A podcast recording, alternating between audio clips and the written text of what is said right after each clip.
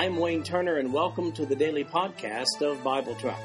I've developed Bible Track to be both a commentary and a daily Bible reading schedule. These podcasts cover the text and commentary, which may be found at www.bibletrack.org. So, for those who have a busy schedule but do have time to listen to the Bible being read, this podcast is for you. At the end of one year, you will have gone completely through the Bible. Today we'll be reading Joshua chapters 16 through 18. At the beginning of chapter 16 of Joshua, we get the assignment of real estate for Joseph's people. Verse 1 And the lot of the children of Joseph fell from Jordan by Jericho into the water of Jericho on the east to the wilderness that goeth up from Jericho throughout Mount Bethel and goeth out from Bethel to Luz, and passeth along the borders of Archi to Ataroth, and goeth down westward to the coast of Japhleti, unto the coast of Beth Horon, the nether, and to Gezer, and the goings out thereof are at the sea. So the children of Joseph, Manasseh, and Ephraim took their inheritance. Now, here, as I mentioned, we're talking about Joseph's descendants here.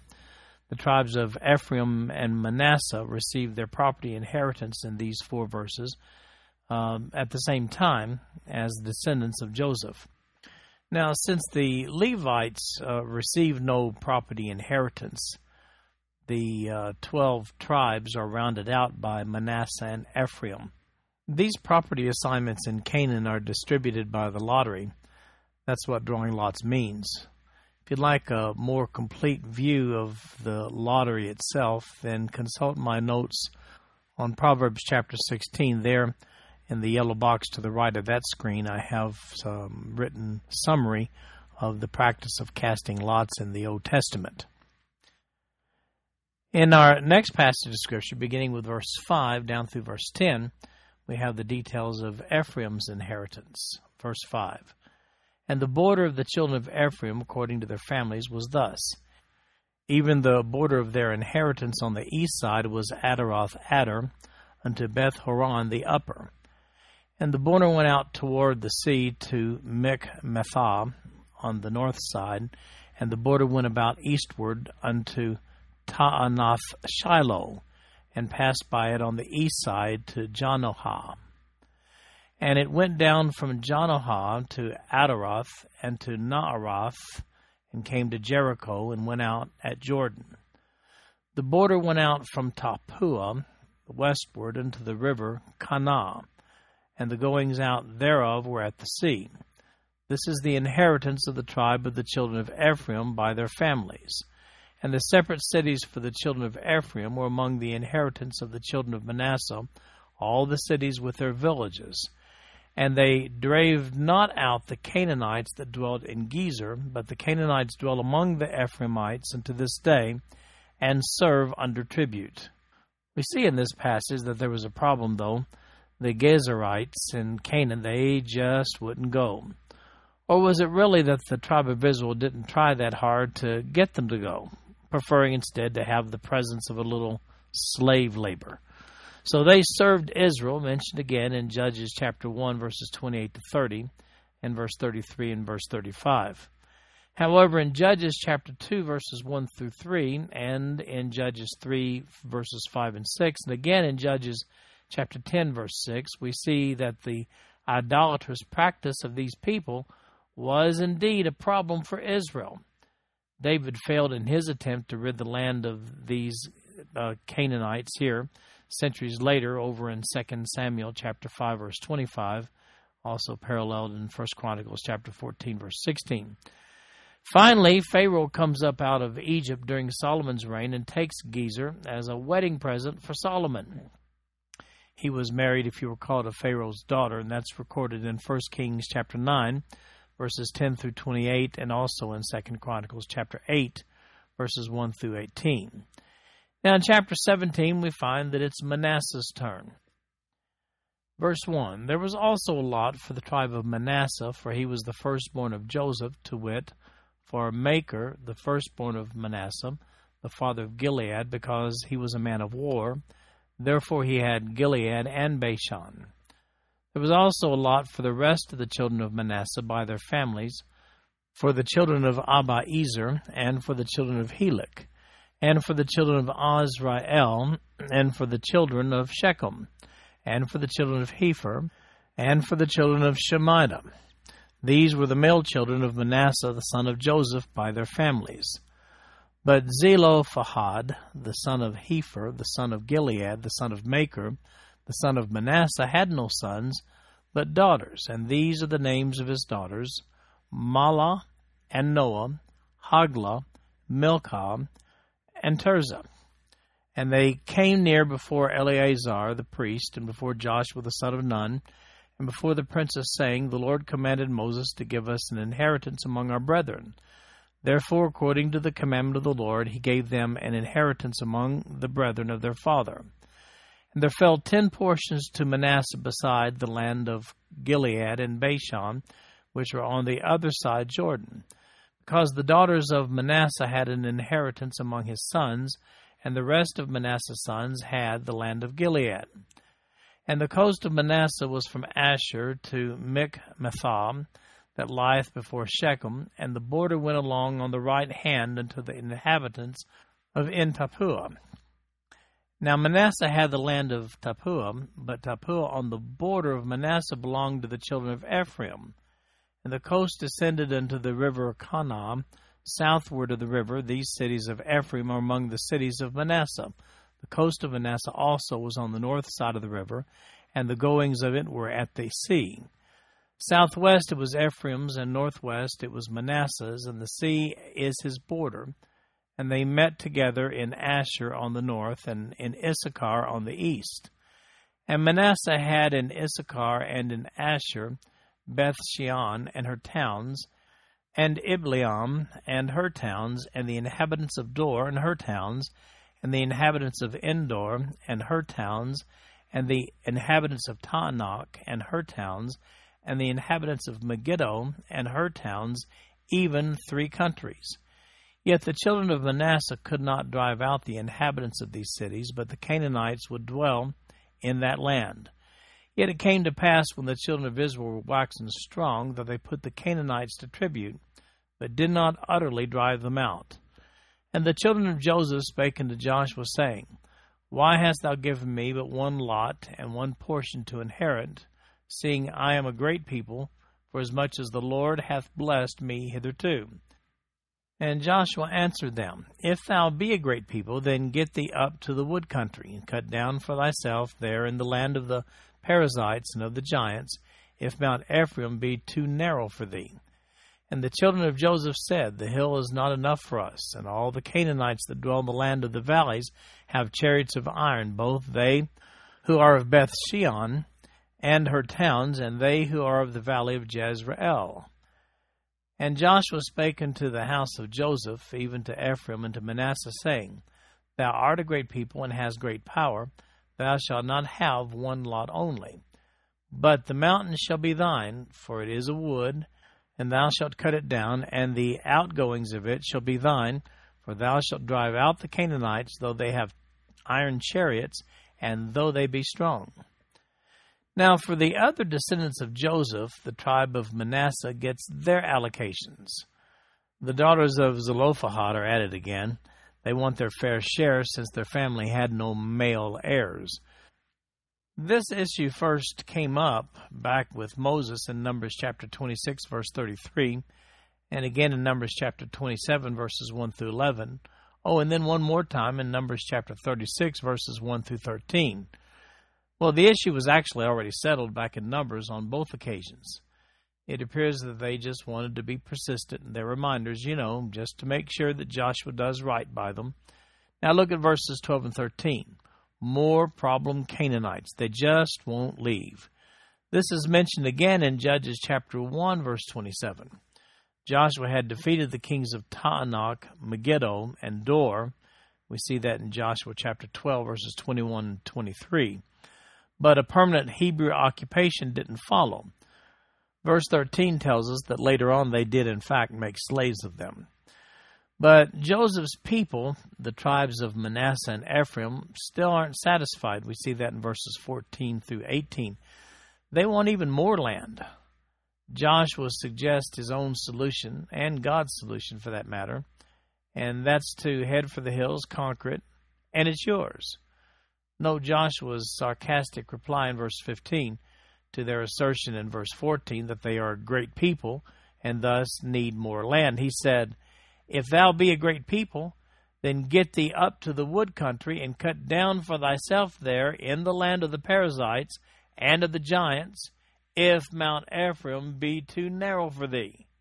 Oh, well, I guess they thought it was worth a try to see if Joshua would just give them some more prime real estate. Now, in chapter 18, we find in the first 10 verses another spy assignment. Verse 1 And the whole congregation of the children of Israel assembled together at Shiloh and set up the tabernacle of the congregation there, and the land was subdued before them. And there remained among the children of Israel seven tribes which had not yet received their inheritance. And Joshua said unto the children of Israel, How long are you slack to go to possess the land which the Lord God of your fathers hath given you? Give out from among you three men for each tribe, and I will send them. They shall rise and go through the land and describe it according to the inheritance of them, and they shall come again to me. And they shall divide it into seven parts. Judah shall abide in their coast on the south, and the house of Joseph shall abide in their coast on the north. Ye shall therefore describe the land into seven parts, and bring the description hither to me, that I may cast lots for you here before the Lord our God. And the Levites have no part among you, for the priesthood of the Lord is their inheritance, and Gad and Reuben and half the tribe of Manasseh have received their inheritance beyond Jordan on the east, which Moses the servant of the Lord gave them. And the men arose and went away, and Joshua charged them that went to describe the land, saying, Go and walk through the land and describe it, and come again to me, that I may here cast lots for you before the Lord in Shiloh. And the men went and passed through the land and described it by cities into seven parts in a book, and came again to Joshua to the host at Shiloh. And Joshua cast lots for them in Shiloh before the Lord. And there Joshua divided the land into the children of Israel according to their divisions. Now, since uh, Joshua chapter 4, verse 19, the camp of Israel had been at Gilgal. At this point in time, Israel sets up the tabernacle at Shiloh in a secluded spot where it stays for over 200 years until the ark ends up being captured by the Philistines in the time of Eli the priest, recorded over in 1 Samuel chapter 4, verses 1 through 11. Joshua demonstrates a little frustration with his people here in verse 3 when he says, How long are ye slack to go to possess the land which the Lord God of your fathers hath given you? So here's an interim solution. Seven tribes have not been given an allotment of land yet. Let's each tribe pick three reps to go over into the land. They'll be spies. Look around and bring back a report. Once done, the lottery continues. Oh, and there's that Levite reference again in verse 7 says, Levites have no part among you. I wonder if the Levites ever got tired of hearing that phrase. Now, in chapter 18, verses 11 through 28, it's Benjamin's turn to get a, an allocation of land. Verse 11.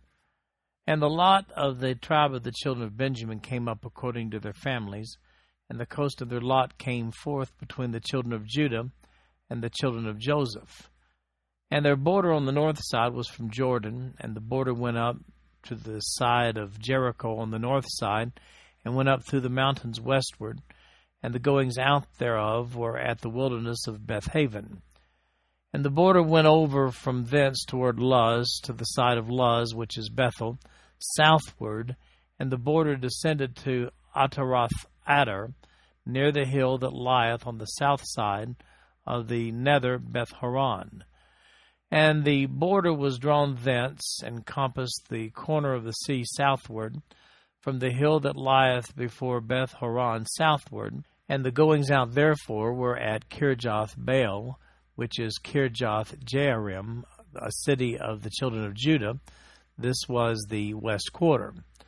And the south quarter was from the end of Kirjath Jearim and the border went out to the west, and went out to the well of the waters of Nephtoah.